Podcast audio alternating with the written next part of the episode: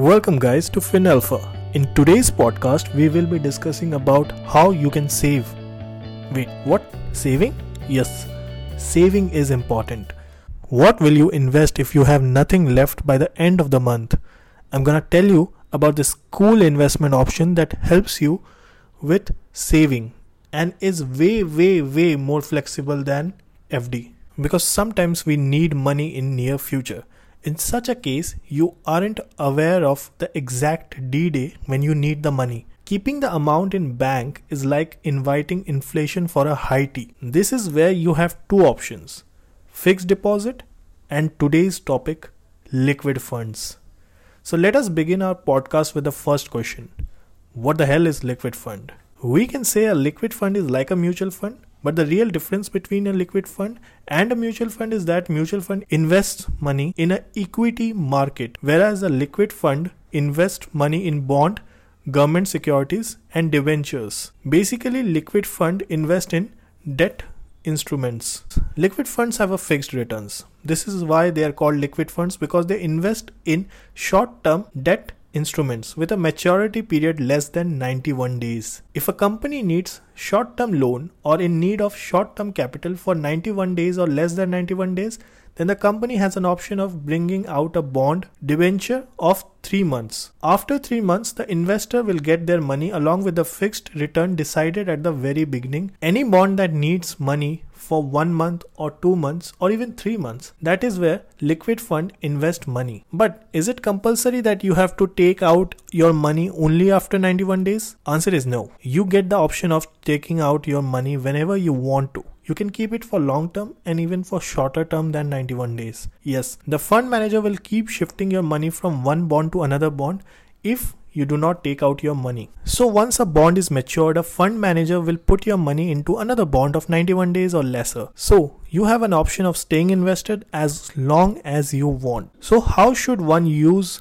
this kind of a short and safe way of investing? Well, I will share two ways of doing that. Number one is a very straightforward usage of liquid funds, which is if you have a major event coming up, let's say child's admission in a college or a marriage. In such a case, you invest in a liquid fund, take it out within 90 days. That's it. It's very simple, right? Number two is a bit complex, but hear me out. Let's say you have a lump sum amount that you wish to invest in stock market. But remember, the minute you invest the amount at one go, you are basically trying to time the market. This is absolutely no, because this way you may have a huge loss. We have recently witnessed a market crash, but people who have been investing in it periodically, religiously, suffered the least. If you are someone who invested all his or her money in stock market during the peak when Sensex touched 60,000. You are the biggest sufferer. In such a case, you should take out your lump sum amount, put it in a liquid fund and slowly and steadily take it out every month and invest in stock market. This way, you do not have to keep your lump sum amount in bank, which would suffer from inflation, and you will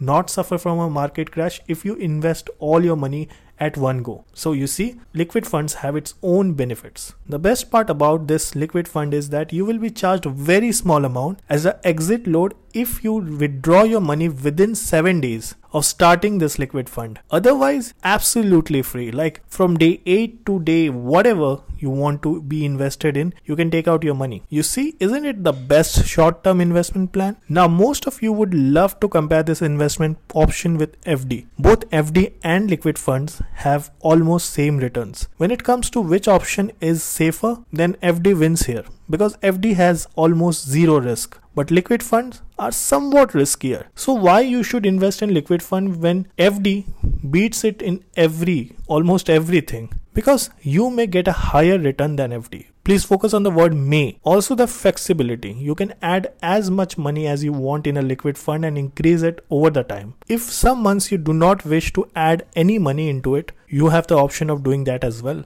The best advantage is that you cannot break the maturity period when it comes to FD. If you break it, then you have to pay a penalty. Whereas when it comes to liquid fund, post 8 days you can take out your money, no question asked, no penalty charged. So if you are not sure when you need your lump sum amount, maybe 1 month, 2 months or even 1 year, then go for liquid funds. So how you should invest in a liquid fund? Now try to understand this concept. If you are someone who wants only higher returns, then I'm sorry, liquid funds are not for you. Liquid funds should not be chosen based on the returns they give you.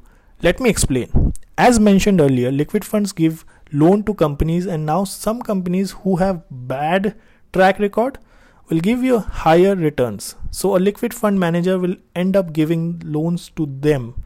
So basically the fund manager is risking your money. So you should not run after returns.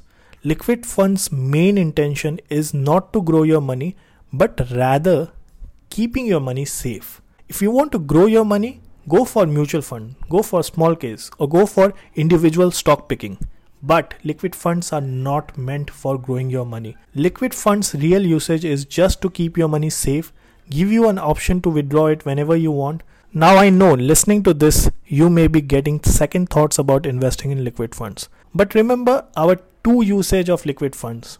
This is why understanding your goals with your investments are very, very, very important. So whenever you're investing in a liquid fund, keep two things in your mind. Always look for majority of the money of the liquid fund should go towards government securities. Government usually don't default, and that is the best part about it. And also go for AAA rating companies. Okay. So these two things have to be kept in mind while choosing any liquid funds. So that is it for today. I hope somewhere this podcast will benefit you in your life. At least now you know an alternative to fixed deposit. How cool is that? Okay. Bye guys. Have an awesome week.